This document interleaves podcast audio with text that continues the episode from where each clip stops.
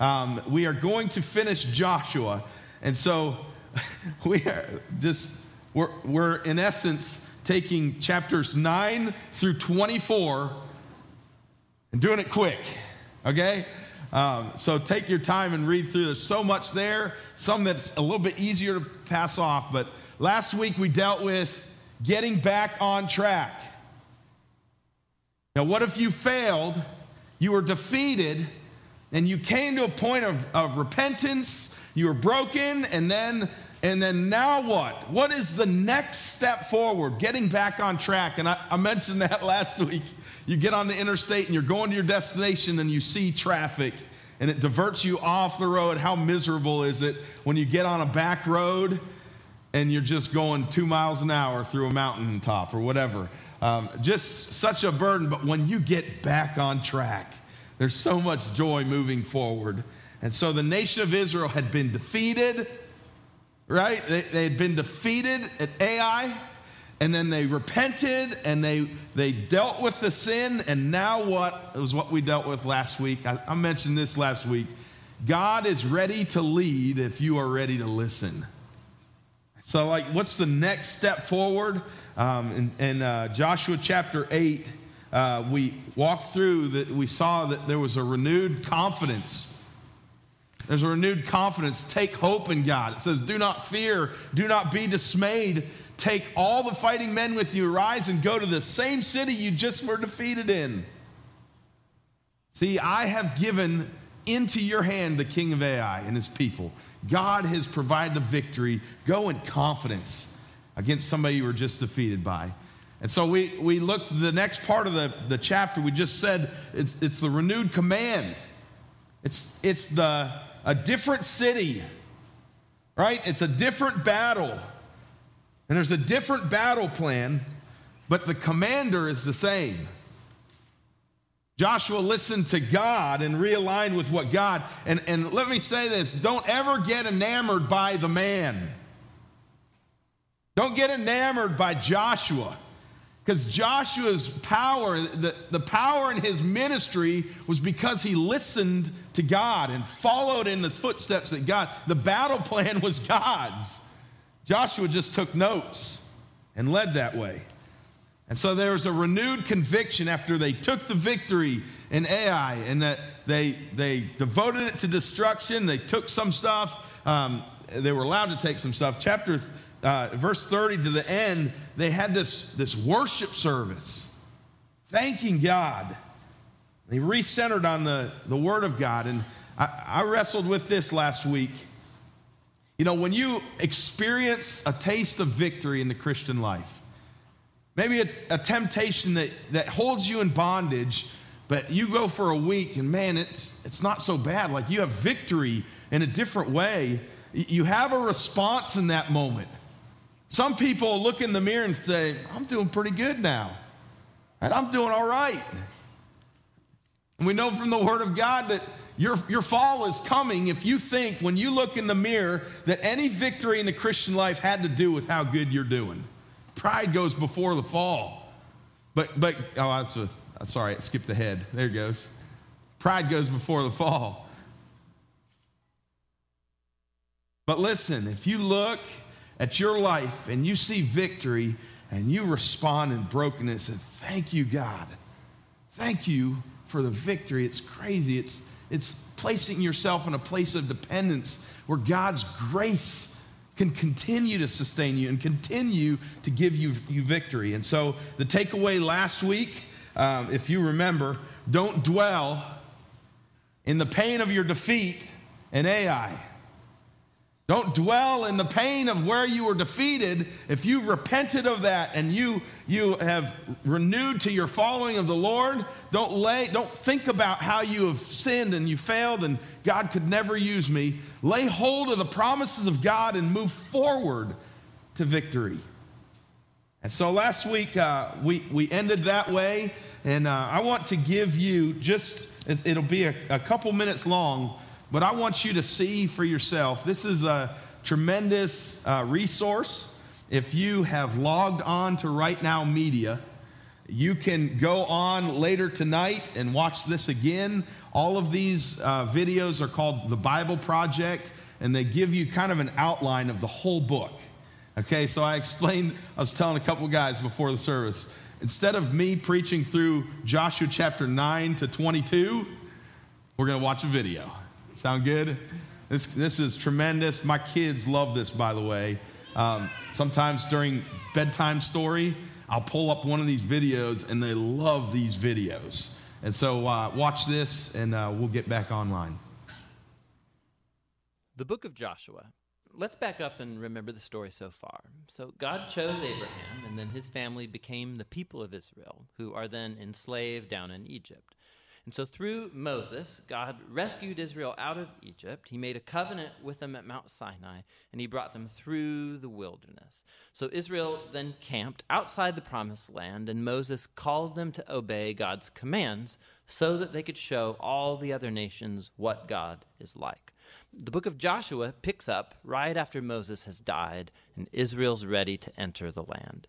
So the story of Joshua is designed with four main movements. Joshua first leads Israel into the promised land, and then once they're there, they meet all this hostility from the Canaanites, and so they engage them in battle. Then after their victories, Joshua divides up the promised land as the inheritance for the twelve tribes, and then the book concludes with these final speeches that Joshua gives to the people. So let's dive in and we'll see how all of it flows together. The first section begins with Moses' death, and Joshua is appointed as Israel's new leader. And the author intentionally presents Joshua as a new Moses. So like Moses, Joshua calls the people to obey the Torah, which means the covenant commands that they were given at Mount Sinai. And then Joshua sends spies into the land, just as Moses did back in Numbers chapters thirteen and fourteen, except it goes way better this time. In fact, even some Canaanites turn and follow the God of Israel. Joshua then leads all Israel across the Jordan River and into the land. Just like the sea parted for Moses in the Exodus, so here the River Jordan parts and the priests carry the Ark of the Covenant across, leading all Israel with them. Now, in chapter five, the story transitions. So the people look back to their roots as God's covenant people, and so the new generation is circumcised and they celebrate their first Passover in the land. But then they turn and prepare to go forward. And Joshua has this crazy encounter with a mysterious warrior who, it turns out, is the angelic commander of God's army. And Joshua asks, "Are you for us or are you for our enemies?" And the warrior responds, "Neither," which shows that the real question here is whether Joshua is on God's side. It makes clear that this whole story is not about Israel versus the Canaanites. Rather, this is God's battle, and Israel is going to play the role of spectators or sometimes supporters in God's plan, which leads to the next section. We find stories about all these conflicts that Israel had with different Canaanite groups. And the first part retells the story of two battles in detail, and that's followed by a series of short stories that condense years of battles into a few brief summaries. So the first two battles are against Jericho and then Ai, and they offer these contrasting portraits of God's faithfulness versus Israel's failure. At Jericho, Israel is to take a completely passive approach. So they let God's presence in the ark lead them around the city to music for six days. And just like Rahab turned to the God of Israel, maybe the people of Jericho would do the same, but they don't. And so on the seventh day, the priests blow the trumpets and the walls come falling down, leading Israel to victory. The point of the story is that God is the one who will deliver his people. Israel simply needs to trust and wait. Now, the next story of the battle at Ai makes the opposite point. So there's this Israelite named Achan, and he steals from Jericho some of the devoted goods that were to belong to God alone, and then he lies about it. It's a pretty lame move after all that God has done for Israel. And so Israel goes into battle with the city of Ai, and they're totally defeated. And it's only after humble repentance and severely dealing with Achan's sin that Israel gains victory. And so together, these two stories, they're placed right up front to make an important point. If Israel is going to inherit the land, they have to be obedient and trust in God's commands. They don't get special treatment. Now, the second part of this section begins with the Gibeonites, a Canaanite people group, and they do just what Rahab did as they turn to follow the God of Israel and they make peace with Israel. This is in contrast to all of these other Canaanite kings who start to form alliances and coalitions, and they want to destroy Israel. So Israel engages them in battle, and they win by a landslide. And so this whole section concludes with this summary list of all of these victories won by Moses and then by Joshua. Now, let's stop for a second, because odds are that these stories and the violence in them, they're going to bother you. And if you're a follower of Jesus, you're bound to wonder, like, didn't Jesus say to love your enemies? Why is God declaring war here? So first, why the Canaanites? The main reasons are actually given earlier in the biblical story. It's that the culture of the Canaanites had become extremely morally corrupt, especially when it comes to sex. Go check out Leviticus chapter eighteen. And they also widely practiced child sacrifice. Go see Deuteronomy chapter twelve. And so God didn't want these practices to influence Israel. The Canaanites had to go. Which raises the second question. Did God actually command the destruction of all the Canaanites, like a genocide? So at first glance, you know, you look at the phrases used in these stories. They totally destroyed them. They left no survivor or anything that breathed. But when you look a second time, more closely, you'll see that these phrases are clearly hyperbole and not literal. So go back to the original command about the Canaanites in Deuteronomy chapter seven. Israel is first told to drive out the Canaanites, but then to totally destroy them. And then that's followed by commands to not intermarry with them or enter into business deals with them. So you can't marry someone that you've destroyed. I think you get the point. The same idea applies to the stories in Joshua. Look closely. So, for example, we're told in Joshua chapter ten that Israel left no survivors in the cities of Hebron or Debir. But then later in chapter fifteen, we see these towns and they're still populated by Canaanites. And so what we're seeing is that Joshua fits in with other ancient battle accounts by using non-literal hyperbolic language as part of the narrative style. And so the word genocide doesn't actually fit what we see here, especially in light of the stories about the Canaanites who did turn to the God of Israel, like Rahab or the Gibeonites. God was open to those who would turn to him. The last thing to think about is that these stories mark a unique moment in Israel's history. These battles were limited to the handful of people groups living in the land of Canaan. With all other nations, Israel was commanded by God to pursue peace. Go read Deuteronomy chapter twenty. So the purpose of these battle stories was never to tell you, the reader, to go commit violence in God's name. Rather, they show God bringing his justice on human evil at a unique moment in history and how he delivered Israel from being annihilated by the Canaanites. Now, let's go back to the book's design. After years of battles, we see an aging Joshua, and he starts dividing up the land for the twelve tribes of Israel. And most of this section is like lists of boundary lines. And let's be honest, it's kind of boring. It's like reading a map that has no pictures. But for the Israelites, these lists were super important. This was the fulfillment of God's ancient promises to Abraham that his descendants would inherit the promised land. And so now it was all coming to pass right down to the detail, which leads to the final section. Joshua gives two speeches to the people that are very similar to the final speeches of Moses in Deuteronomy. Aren't those pretty neat, though? They just... Some of you guys just don't think other than just give me a picture and explain it to me. Well, that's what this is. This is like directions. And so here we are, chapter twenty-three and twenty-four. Uh, we've we've just journeyed through and you divided out the land, and we come to the end. And today we are going to talk about you choose. You choose. Now I'm going to just to kind of introduce this idea. Uh, I don't know if it's the same for your family, but it is for mine. Uh, when I say, where do you want to eat? What's the response? Wendy's. No, the response is not Wendy's. The response is, you choose. Well, no, you choose. Why do I have to choose, right? Is this pretty common everywhere in the room? It is, right? And so there's this idea that I got to choose. It's on me to choose. And, and you kick it off, no, you choose. Well, this idea, by the way, this has helped. My wife and I have learned how to do this well. And you take notes, especially young married couples. If you cannot decide where to eat, put five restaurants in a hat, and each person take a, take one try to remove one of them, right? You each take a turn, and at the end, there's the one restaurant that, eh, we'll all eat at. All right, so that was uh, that was helpful to me. But think about Joshua. Joshua was born in Egypt. He was born into bondage. Joshua saw. He was in the tribe. He was with Moses as he led across the Red Sea. And for forty years in the wilderness, do you remember they wandered? He was one of two people that believed God. He was one of the two spies that went in and brought a good report that said, we can take it. God has given it to us. And they didn't believe it. And so Joshua, his storyline, he comes back and he's wandering the wilderness. And then right before they enter in, Moses had to die. And Joshua, God placed in command.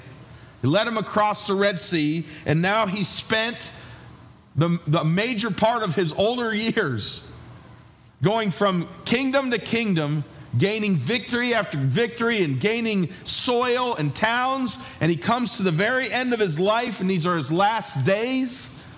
These are his last words. And so all the people are leaning in. I want to know what Joshua would have to say. And so we pick up Joshua chapter twenty-three. Joshua was challenging the leaders. He challenged the leaders. Joshua chapter twenty-three, verse one. As long time after, a long time afterwards, when the Lord had given rest to Israel from all their surrounding enemies, and Joshua was old and well advanced in years. At this point, he was about one hundred ten years old. All right, do you think you could get out of bed at one hundred ten years old and continue to lead an entire nation? Uh, he was one hundred ten years old. And Joshua summoned all of Israel. Are all Israel, its elders, its heads, its judges, its officers, and said to them, I am now old and advanced in years, and you have seen all that the Lord your God has done, all these nations, for your sake. For it is the Lord your God who has fought for you. Behold, I have allotted. You feel the weight. You feel the weight of the words. He's seen God win victory after victory.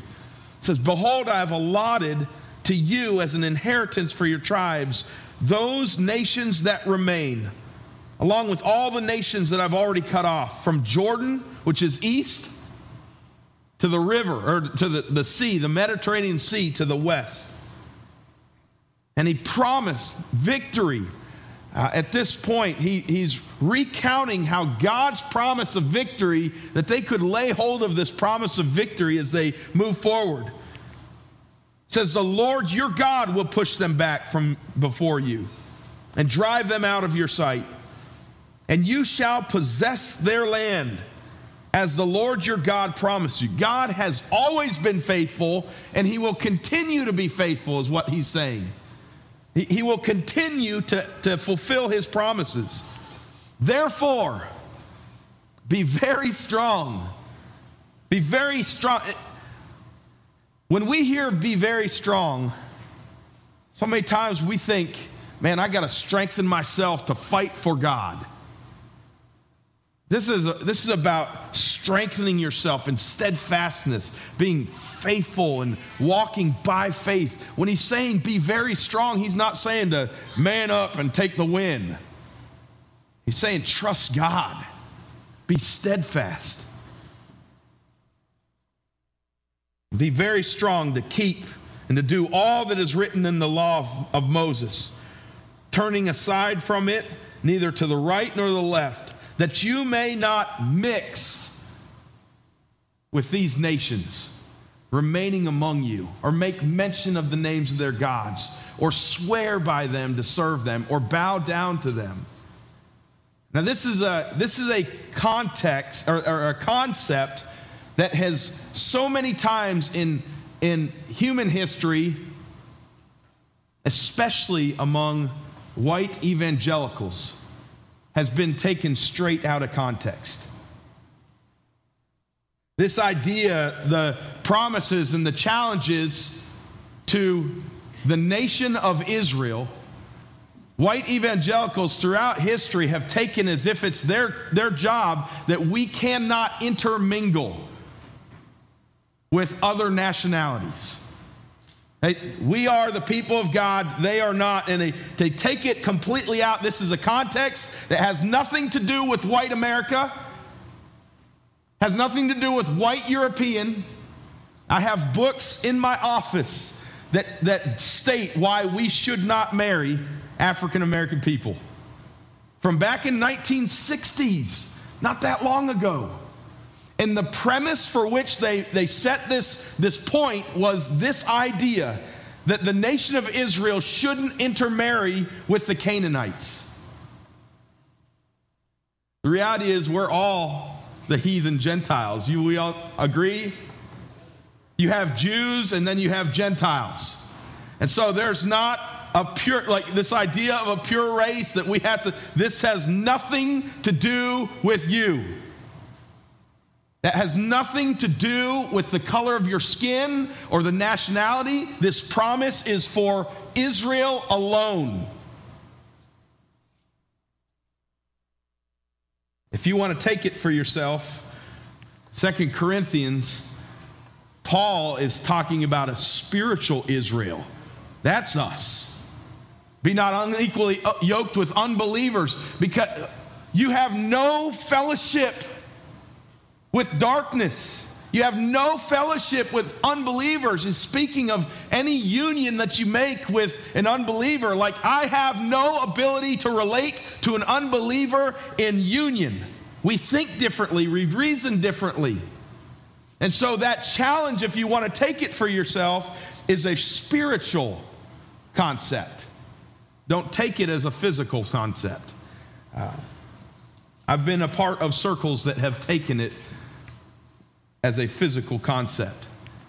So that, that was for Israel. He continues to say, but you shall cling to the Lord your God, just as you have done to this day.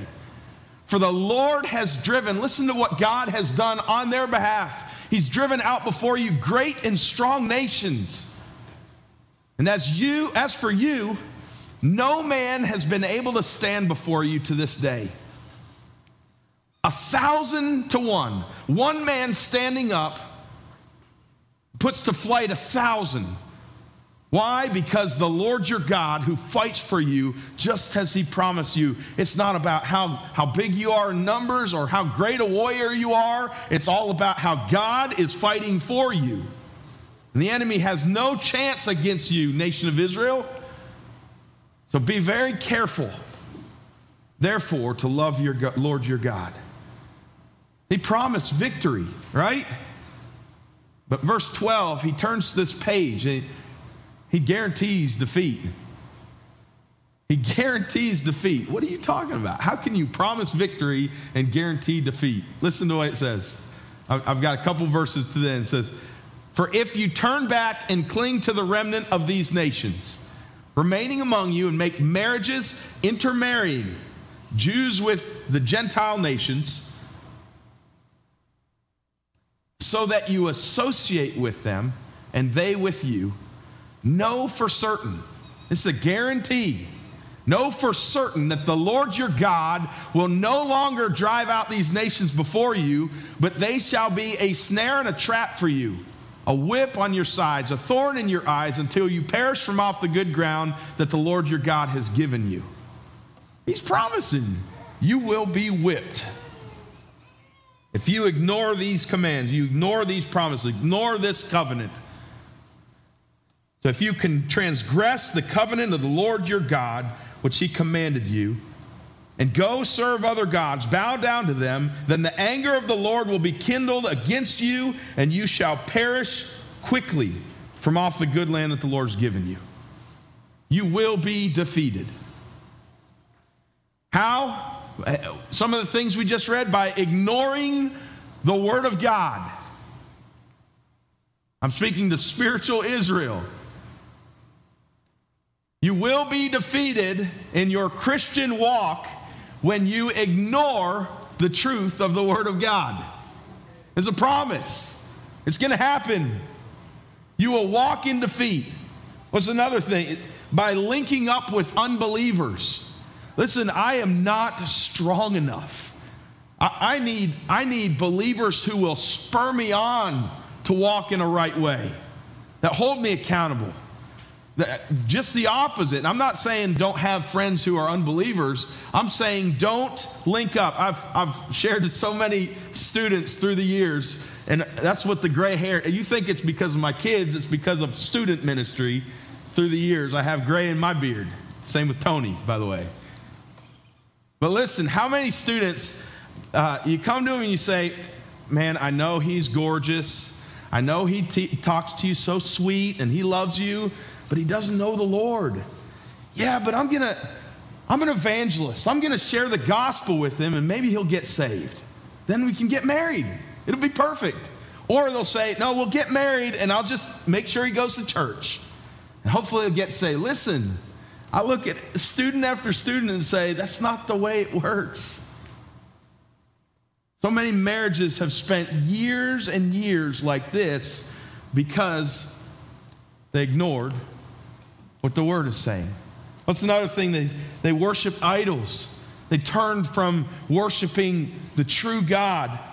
And so when you look at your life, the things that's guaranteed defeat when you ignore the commandment, like ignore the word of God. I, I put this as a just kind of a, a summary of that idea that our victories in life are a direct reflection of my faith. The reason I have a heart to believe or to obey is because I heart, have a heart to believe. That idea, the victories in life. And the way that, that I play it in my mind, we shared a couple weeks ago, the Word of God says, walk by the Spirit. And what happens? You won't fulfill the lusts of your flesh, the desires of your flesh. I, I took the liberty, maybe out of out of turn, but I took the liberty to add a, an adjustment to it too. Don't, don't say I'm changing Scripture, because I'm not. But look at it this way, on the flip side. You don't walk in the Spirit, and you will gratify the desires of your flesh. All right? Walk in the Spirit, and you won't. You will not gratify the desires of your flesh. So don't walk in the Spirit, and you will fail. Right? So our defeats in life are a direct reflection of faithlessness.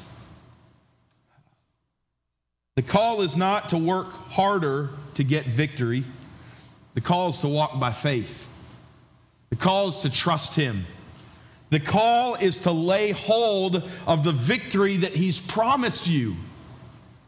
And the way the way Galatians says it, and this is, let me say, the scenario in the American church, when somebody gets saved, what do we tell them? Right? Here's what we tell them. I put it on a couple slides past. Whew. All right. We say, here's what you don't do, and here's all the things that you do. Now that you're a Christian, don't do this and do this. We spend so much time on don't do bad things and do good things. You need to come to church, you know, you got to do this, this, and this. And we focus on just the things that you have to do and the things that you don't have to do, but we fail to emphasize the idea of dependence. The Christian life is not about do's and don'ts. That's a system. That's not a person. The Christian life is Jesus. And so that's what Paul was even challenging. He's challenging believers in Galatia. He's challenging them and said, let me ask you this. Did you receive the Spirit by works of the law or by hearing by faith? Let me translate. Let me ask you this. Are you saved by doing works or by believing? What are you? We're not saved by our works. We're saved by grace through faith, right? Amen. That should be our battle flag right there. That's a hill worth dying on, right? You didn't receive the Spirit because you were a good person that did the law.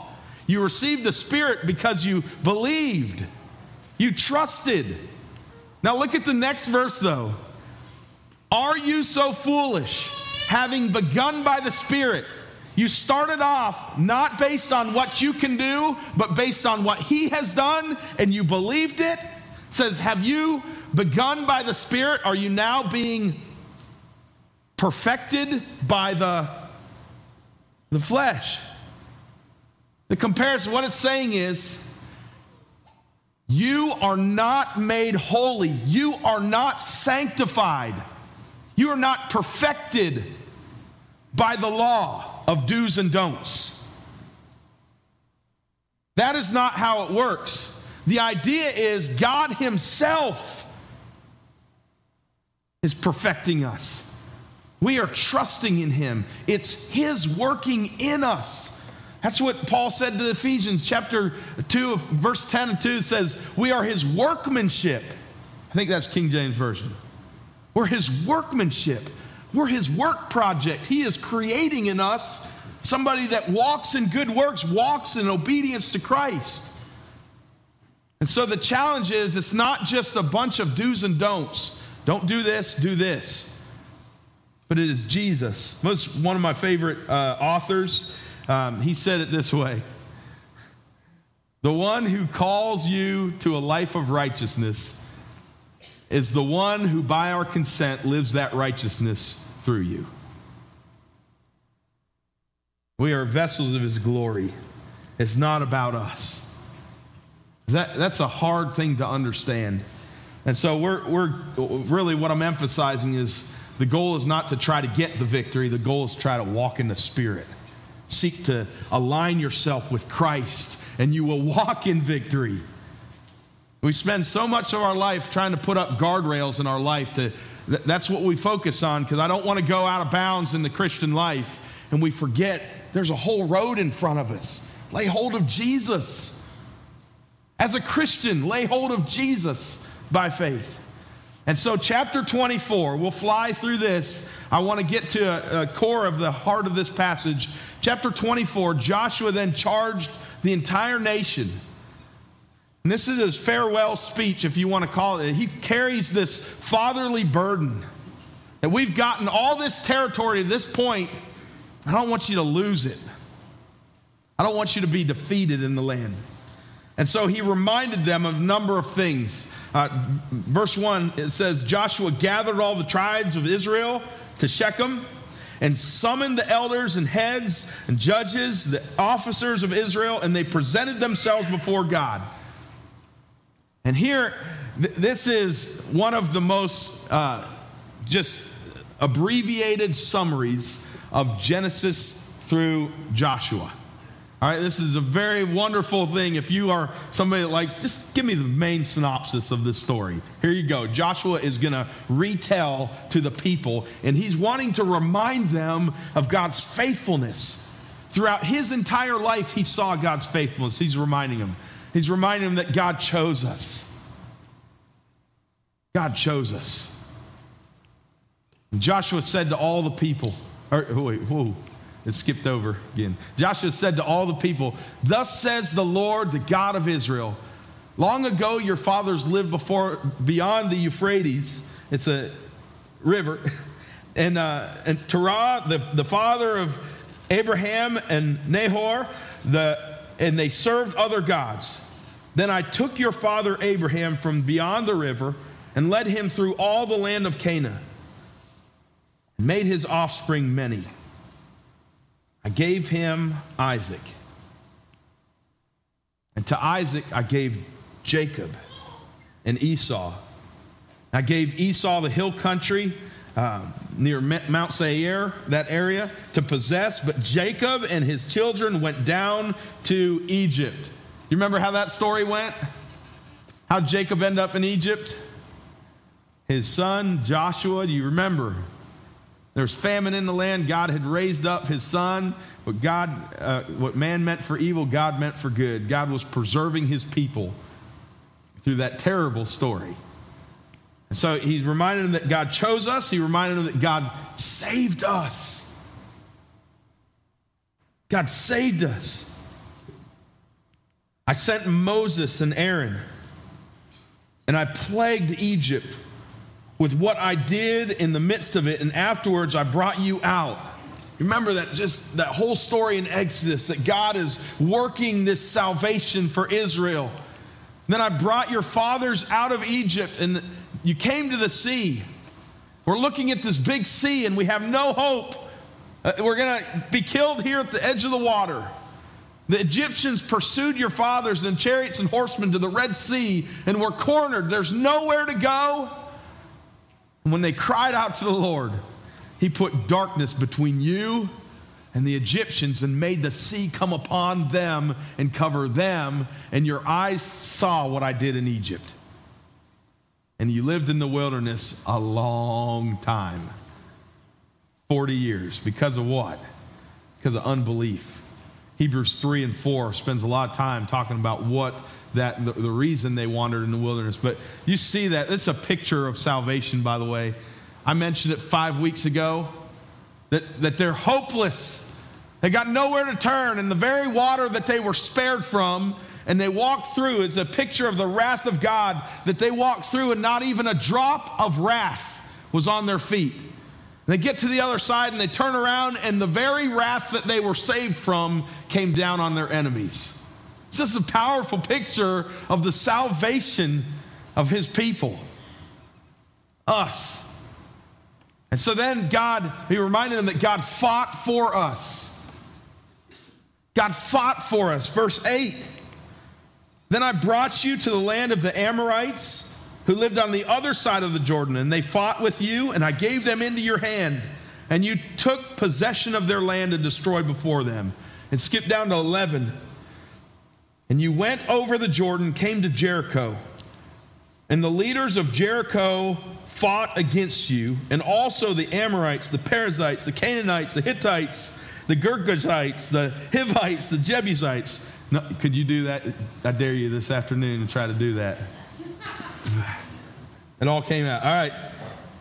And I gave them into your hand. God gave them the victory. God fought for them. God provided for them. He's reminding them not only the manna in the wilderness, remember, and the water from the rock, right? The quail. Verse thirteen said, I gave you a land on which you had not labored. You didn't do anything to get the fruit in that land. And cities that you had not built, you didn't build that city. Somebody else did, and God dispossessed it, and you dwell in them. You eat the fruit of the vineyards and olive orchards that you did not plant. God provided that. So verse fourteen, he turns this. He turns to the people and says, you choose. And this is a, this is a passage. I think we all know this verse because it's on the wall. Like you see plaques at uh, uh, Hobby Lobby that have this verse. And some of you have it in your house, on the wall of your house. It'd be a good verse to put on your. But when you understand now in the context of Joshua, he comes to the end and he is, he is challenging. He's charging the people. He's about to say it this way. Now, therefore, fear the Lord and serve him in sincerity and faithfulness. Put away the gods that your fathers served beyond the river and in Egypt, and serve the Lord. Right, there's no question. This is, I'm calling you to serve the Lord. Don't turn to other gods. And if it is evil in your eyes, or if it's unacceptable to serve the Lord, then choose this day who you will serve. Whether the gods of your fathers served in the, in the region beyond the Euphrates River, or the gods of the Amorites in whose land you dwell. You don't want to serve God? And, and here's a, I'm, I'm going to tread carefully on this. A lot of times we think that God, the God we worship, is the God for us and not the world. We're careful to really boast about the Lord outside the walls of a church when, honestly, because we feel like, man, who am I to tell them to be accountable to that God? I know I'm accountable, but they're, I mean, that's not their God. Listen, every knee will bow and every tongue will confess that Jesus is Lord. Right? This is a God that is, we are all accountable. Every human being that walks this earth will stand before God. Amen. And you might not think it's acceptable to follow him. You might have a hold up. You might have, but listen, you will be standing before him one day. Amen. And Joshua turns to the people and says, as for me and my house, we will serve the Lord. I'm a, I want to speak to the American Christian family today, because I think sometimes we get this idea of serving the Lord, especially, man, it hits home right now during covid nineteen. Sometimes we get this idea and we translate the verse to say something like this: as for me and my house, we will go to church. My family, we're going to be in the church house. From Monday morning to Saturday night, there may be no evidence that your home is a Christian home, but by golly, we're going to serve the Lord by going to church. You come to this season right now, and churches, should we go to church, should we not? And there may be homes for the last four months that have had no evidence that there's a follower, a follower of Jesus in it. Nothing different, because we signed up not necessarily to serve the Lord, but we've signed up, I'm just going to go to church. I'm going to take my family to church.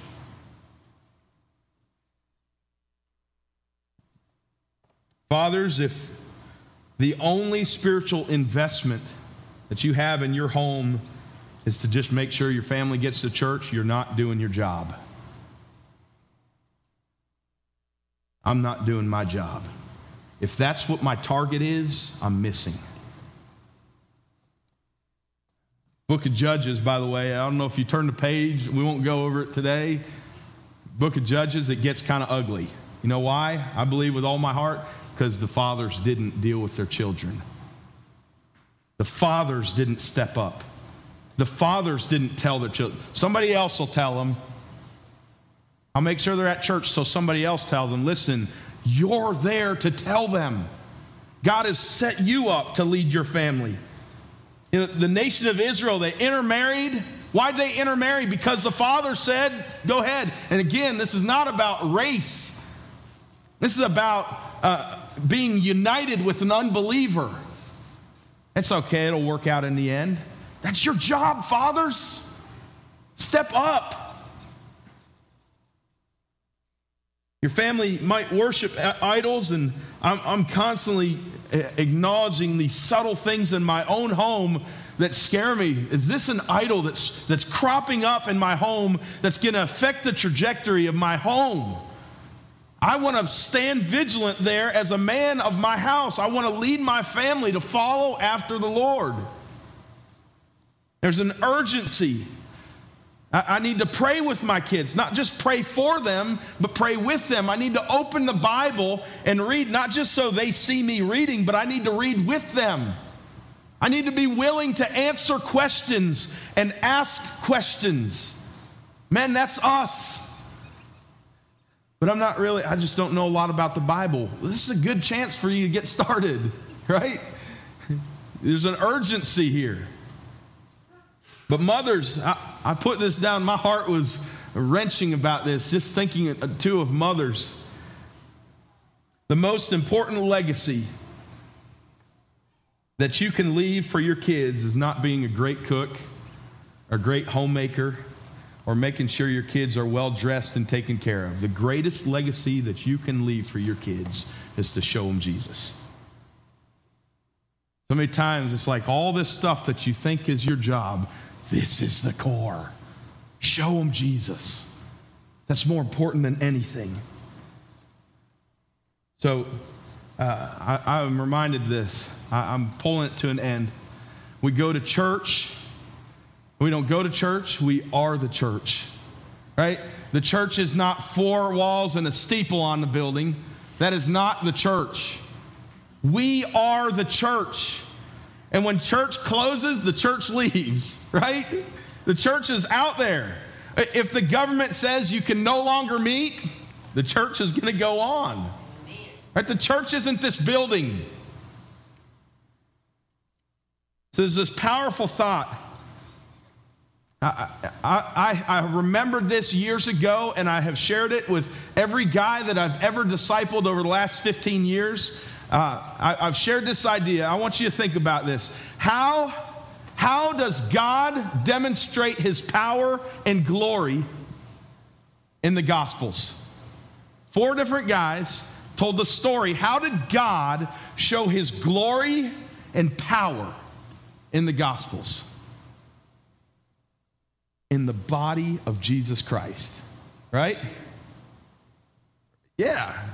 The miracles he did, incredible. God was demonstrating his power and glory in Jesus. So you turn the page from, from the Gospels and you turn to Acts, right? How did God demonstrate his power in Acts? How did he demonstrate his glory in Acts? Through Jesus' earthly body. The Gospels is Jesus' physical earthly body that had skin and hands, and, and then you turn the page, Jesus died and he rose and he gave himself. When he ascended, it said he gave himself to the church. And then it started this new, this new period where we are the body of Christ. We are Jesus' earthly body. And so when we talk about serving God, right, Acts is all about, not about the, what the apostles did for God. It's about what the indwelling Jesus did through the apostles, right? This is not, wow, look at what the apostles did. That's pretty incredible. It's what God did to show his glory and power to the world. So look at us. We're called to serve God. That does not mean that I need to do my best to try to be a servant of God or work hard for Jesus. I, it's not about doing something for him. The greatest thing that you can do as a follower of Jesus, if you say, I want to serve the Lord with my life, is give yourself to him. Lay your life at the altar. Lay yourself down before God and say, God, will you do something through me?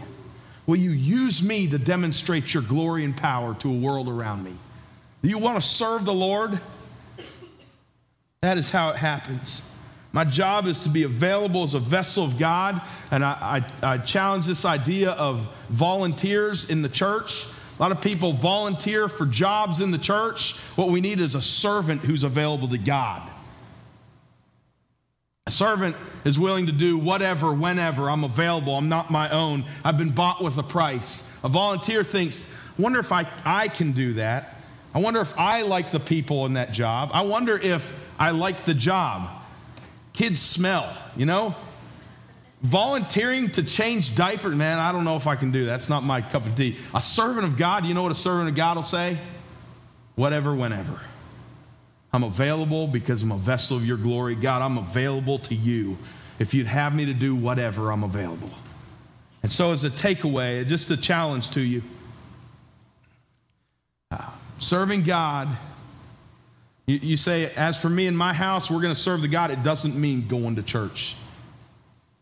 It doesn't mean trying to do something for God. Since he did so much for me, I'm going to try to return the favor. That's not what it's about. He didn't save you so that you can do something for him. He saved you so he can indwell you and to demonstrate his power through you. So serving God isn't about doing something for God. It's about being available for God to do something through little old me. That's why he picked us, by the way, the base things of this world to confound the wise. Like, how's God using that guy? There's no glory in this for us. If we think that I'm doing something for him, then at the end of the day, maybe I served in the church for forty years, I stand up here and get my medal, and I feel like I did something. But listen, if I recognize that I'm available to God to demonstrate his glory and power, it's all about him, his mission, I'm available, I want to be that guy.